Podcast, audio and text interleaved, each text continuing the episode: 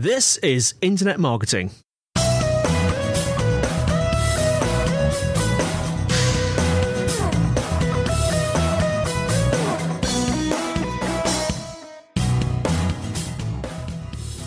Brought to you by Site Visibility at sitevisibility.com. This is Internet Marketing. Now, before we start today, we have a request. If you are really enjoying what we do here on the Internet Marketing Podcast, then if you could, please leave us a review on iTunes or your podcast app, of course. That would be fab. Um, it really helps us to grow the podcast and ensure we bring you great marketing tips and advice each week.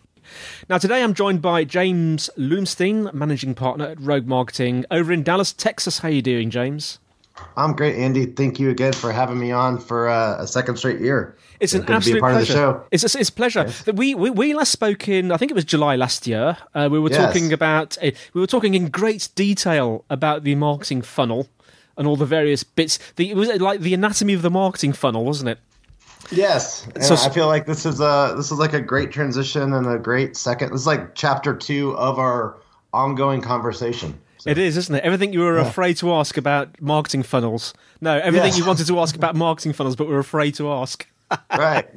I think, and now um, we can just evolve the conversation down into frameworks. So. Yeah, we can. Yeah, to frameworks. Creating yeah. the go-to-market framework. But before we go into that, uh, just remind our listeners who you are and what you do. Sure. Uh, so my name is James Loomstein. I'm the managing partner of Rogue Marketing here in Dallas, Texas. We are a digital strategy agency.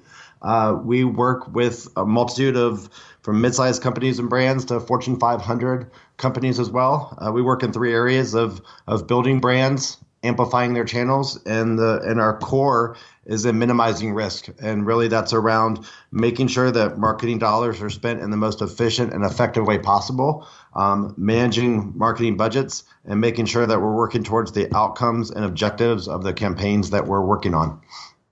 Fantastic. Now, one of the first things I want to talk about, because I know that you you very strongly feel that sort of companies need to think about marketing systems, not tactics, don't you? Tell us a bit about that, James. Correct. So uh, I believe that a majority of products when they come to market or when companies are saying, hey, we want to get in this new category or we want to go to this new geography, they simply look at the landscape, whether competitively, target audience, or the myriad of channels that are available to them, and they just pick and choose, like simply going down uh, a shopping aisle and they say, I'll take a little bit of Facebook, I'll take a little bit of Google, I'll take a little bit of YouTube, I'll take a little bit of print, and they'll say, I'll take 15% of my budget and put it towards this, 20% towards this. I have a little bit to do some direct mail, yeah. so on and so forth. And that's a very tactic led approach, but not really based on the outcome they're trying to achieve. Um, what's more important is to reverse engineer the outcome, right? Lead gen, registration, awareness, whatever the outcome is, and reverse engineering that into a marketing system and, and saying that you know there are five phases of the customer journey we're trying to accomplish from awareness to consideration to purchase to loyalty to advocacy mm. and that at each one of those phases we're going to deploy this particular platform to achieve this particular objective so at the awareness phase we want to accomplish this objective and we're going to use Facebook and Google to do it. For consideration phase, that we need this to happen. So we're going to use YouTube and blogs and articles and uh, paid content to make this happen. For purchase, that the purchase of our product happens in one of three places. You can buy it on Amazon, you can buy it on our website, you can buy it in a retail store, and that in order to, for that to happen, it's going to be a combination of you know web room shopping mm. or people are going to make their decision before they go into purchase or um, their level of product knowledge is already going to happen and they're going to go to the store already knowing what they're buying and they're just simply creating the transaction there. And then so on and so forth. For loyalty we're going to do it with these channels and then for advocacy we're using email facebook instagram. Like that is more of a system that you're implementing against an outcome yeah. versus saying I have a hundred thousand dollars to spend or a million dollars to spend. Just go allocate these dollars in the most effective way possible. Now, I want to get to um, fairly soon because I'm quite excited about it. I want to get to your step-by-step approach, uh, sort of, of, of building the sort of uh, the go-to-market framework. But before that, I just want to talk about. Um, because I know this is this is another thing that, that you put a lot of weight on focusing attention, focusing, sorry, the focused attention of the customer, sort of a, a methodology, if you like, towards understanding the focus of, of, of, the consumer. I said customer, didn't I? I meant consumer. Tell us a bit about that, James. I think this is just the modern marketing and the era that we live in in a in a 2017 world, 2018, 2019, 2020, 20 business world that we live in about focused attention based on intent and consumer intent or B2B intent, B2C intent, it doesn't matter. It's it's reverse engineering the consumer problem that they're trying to solve. And then creating those customer journey sessions, whether for yourself and your company, um, utilizing your own team, you as the CEO of the company, your chief marketing officer, or you as just the, literally the business owner.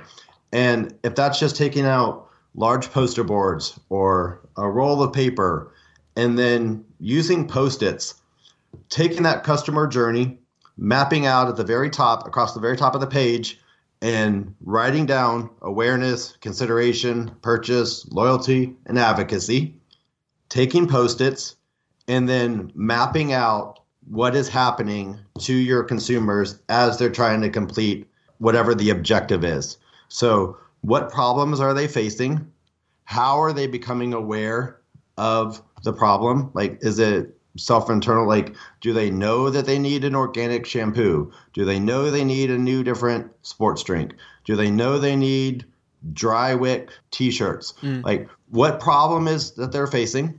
and then how are they going out and trying to find out to solve that problem how do they know they need this amount of life insurance how do they know that this credit card is right for them how are they choosing an suv with a third row versus something that doesn't have third row with fold down seats etc mm. and then in that consideration phase like where are they looking so that helps you as a company with positioning maps it helps you with mapping your competitive position against your competitors. Yeah. It helps you with your uh, communication strategies, etc. And then moving into the next kind of quadrant of purchase, that's where you make your revenue and money. Is how are you moving those people from consideration to purchase? How are you arming them with the knowledge they need? How are you enabling them to get there? How are you giving them literally the power they need to go and make a decision. What is the vehicles they need so they can they can feel good about themselves about walking into that store, about clicking order, about making that commitment to purchase that decision um, from you as the company that they feel good about making that decision. And then on the back end of that, how what, how are you following up with them? Where are they hanging out online or offline for loyalty amongst that customer base? And then how are you turning those people, where are they spending their attention for f- turning loyalty into advocacy? And how are they turning them into your thousand true believers and then moving them to get the next group of people into that same customer funnel? I really like the, the term that you use of reverse engineering because it really is partially to do with getting into the thought process, I suppose, of the consumer, isn't it? And working out how you can yeah. leverage that and help them to to sort of do what they're doing to arrive up to sort of where they are on the funnel. Now, I know that you've evolved this uh, go to market framework over the years, uh, haven't you, James? Can you take us step by step through that? Sure. Um, so this this go to market framework is basically based on a methodology of of the rogue methodology of an amplification model about how we go to market with not everything all at one time, but a systematic approach of building on one thing that works, optimizing it, moving on to the next thing. So, to jump ahead at the very end, when we go to market with campaigns, it's not let's do Facebook, paid media, AdWords, video, SEO, and content all at the same time. Mm-hmm. It's optimizing again and conversion optimization against an outcome, learning from that, and then applying the learnings from that tactic against the next thing. So, for example, you will take and start with Google AdWords against a specific landing page for an outcome. finding the keywords that work within that Google AdWords campaign, and then using that for your content strategy for SEO, using that for your outreach for blog writing, using that for your outreach strategy for PR, using that for your scripts that go into we're going to create these 10 videos, but the 10 videos are going to be about these 10 different things, etc. So right. moving back to the very beginning, and if you're a company, um, a, a, brand, if you're the brand manager for um, a, a, Fortune 500 company and you have to launch a new product, etc., this framework applies to all of these things. So your first step is is literally just the market opportunity, and it's always an audience first, product second. So if the market doesn't exist, it's very difficult to go out and create a market. Yeah. Very, very difficult. So audience first is around determining market size, right? So leveraging keyword tools and how many search queries are there for this particular thing, mm-hmm. determining the market need, so survey data, how many like, what is the market need for this particular thing? And then understanding the consumer micro moments that matter. So what problem are they solving? Where is the white space? How are they going out and solving this place now and then determining where you fit into this market are you an alternative are you looking to acquire market share like is there other geographical areas to play in mm-hmm. um, is is this a supplement an alternative um, a replacement, etc. And then looking at the competitive analysis, the audiences within those audiences, and then using that information to create your buyer persona. So that would be step one of, of your market opportunity and your audience analysis. Now, James, uh, when you were talking about micro moments, you mentioned white space. Now, what's white space in this context?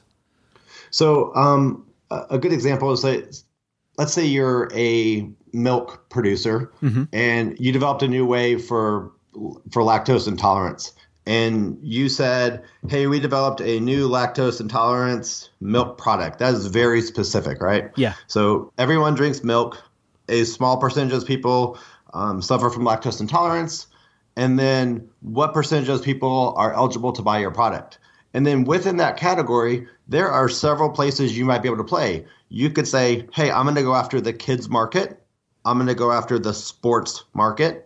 I'm going to go after the on the go travel market. I'm going to go after the health market. I'm going to go after the food delivery services market, etc. So what I'm saying is like within within the market of lactose intolerance, mm-hmm. there are like in the US there are 30 million people who suffer from lactose intolerance. You cannot sit here and say I'm going to I'm to go after that 30 million a better strategy might be hey, we're going to go and own the sports drink category of milk. Yeah. People that drink milk as a recovery system, but they can't drink regular milk, so they need a lactose, um, a lactose-free version. And we want to create a audience within an audience, an audience within the lactose-free, but for sports milk. Ah. That's what I'm saying. Okay. Got it. I've got it. Just about. Okay. so I, I, think like if you're going to create a, a water, like everybody sells water, mm-hmm. but is there an audience within the people who drink water that you could go after? So like a micro audience, and then once you've established yourself there, then it's okay to move into another part of water or into another beverage. So the example I give is uh, take a company like Yelp so mm. Yelp didn't start off by offering reviews to every category out there for healthcare and lawn and real estate and lawn services and travel. They went micro niche for restaurants and San Francisco, right? They just had very narrow focused. Yes. And then after they mastered that niche, then they went into another niche and then they went another one. Amazon did not sell everything in the world at once they started off just selling books online.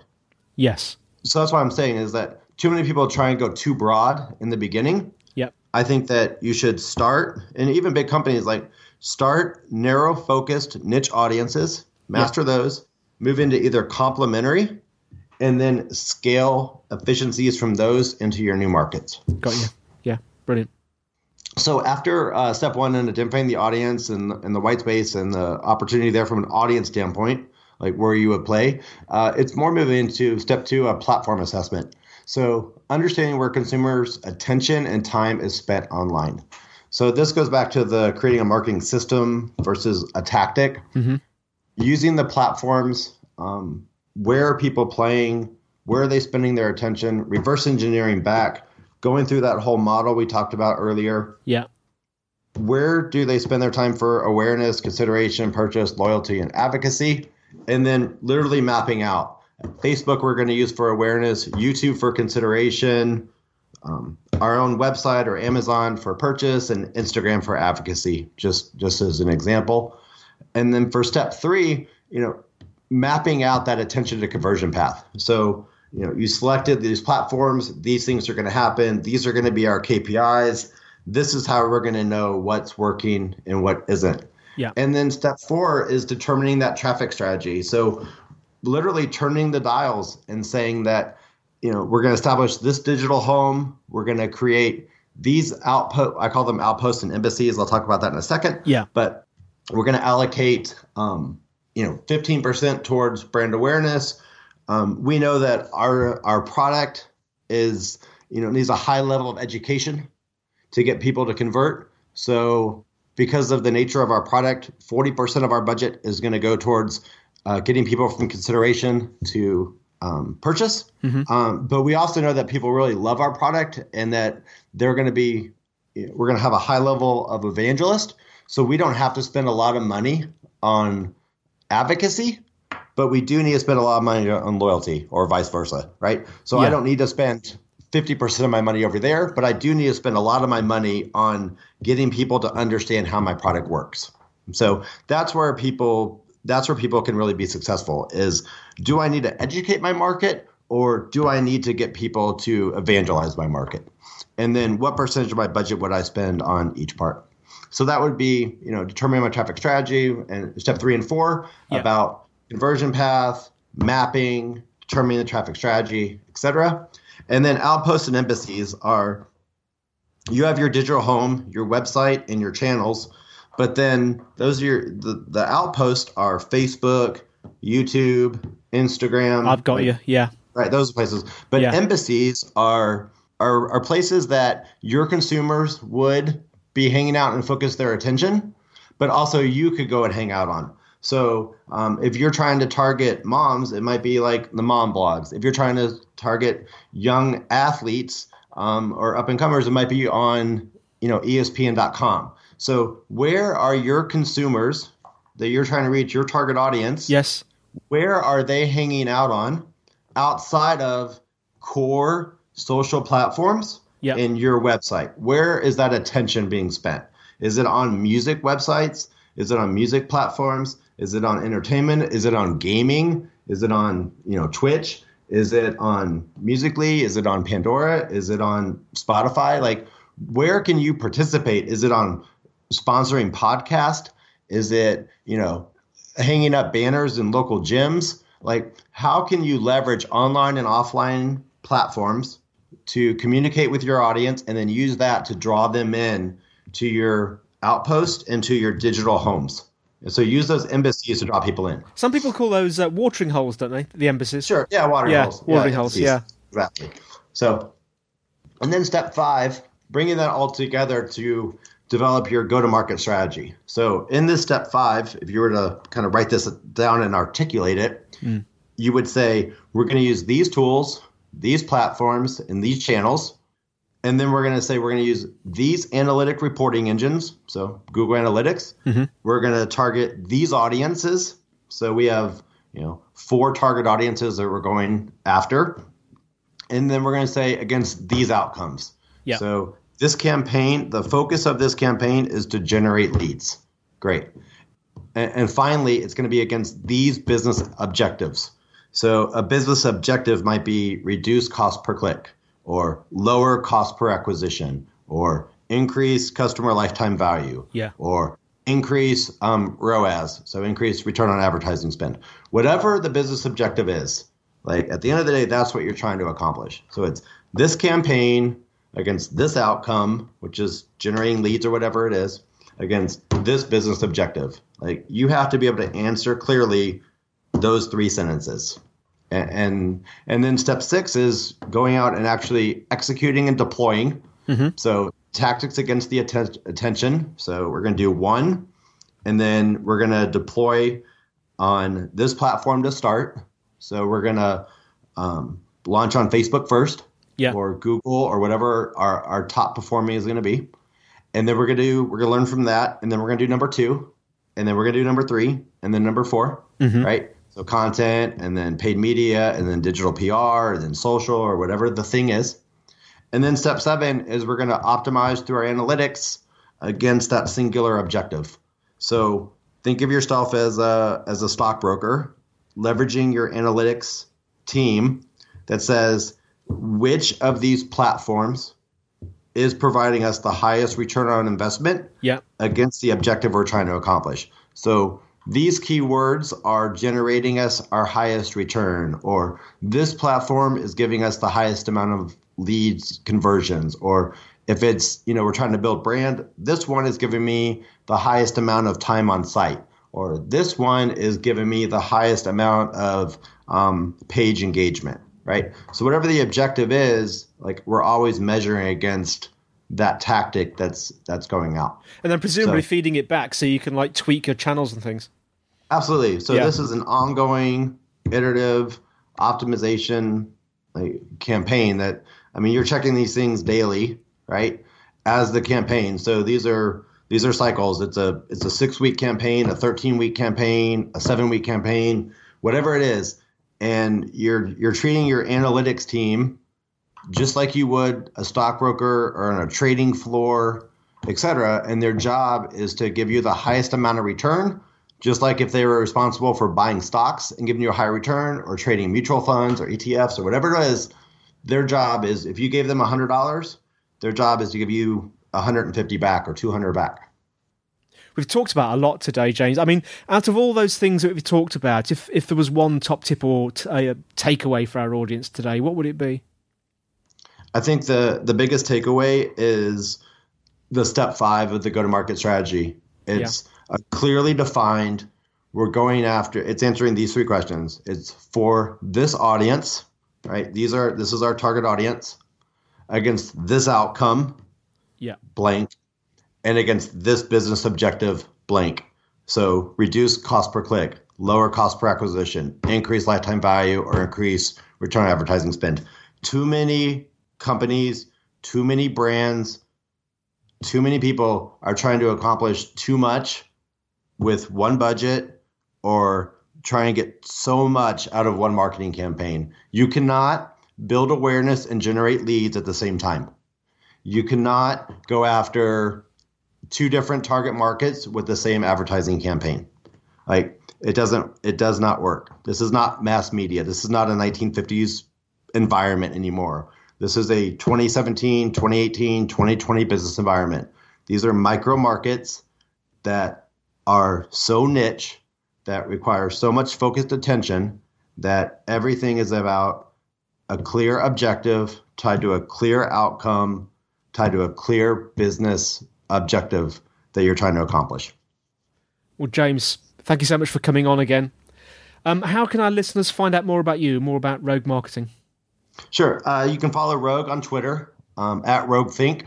You can follow me on Twitter at Jay Loomstein. Um, you can connect with Twitter with uh, Rogue at gorogue.net, and then you can follow our blogs, our content, etc. Uh, on our blog section of Rogue at gorogue.net forward slash Rogue Think. James, thank you very much indeed. And thank you, listeners, for listening. The show notes are in the usual place, sitevisibility.com forward slash I am podcast. Uh, what else can I tell you? Yes, email podcast at sitevisibility.com if you want to send us an email, or you can tweet us at sitevisibility. And we also have a site visibility group over on LinkedIn. Thanks again for listening. We'll see you next time. It's all from me, Andy. It's all from James. Thank you very much. And we'll see you next time on Internet Marketing.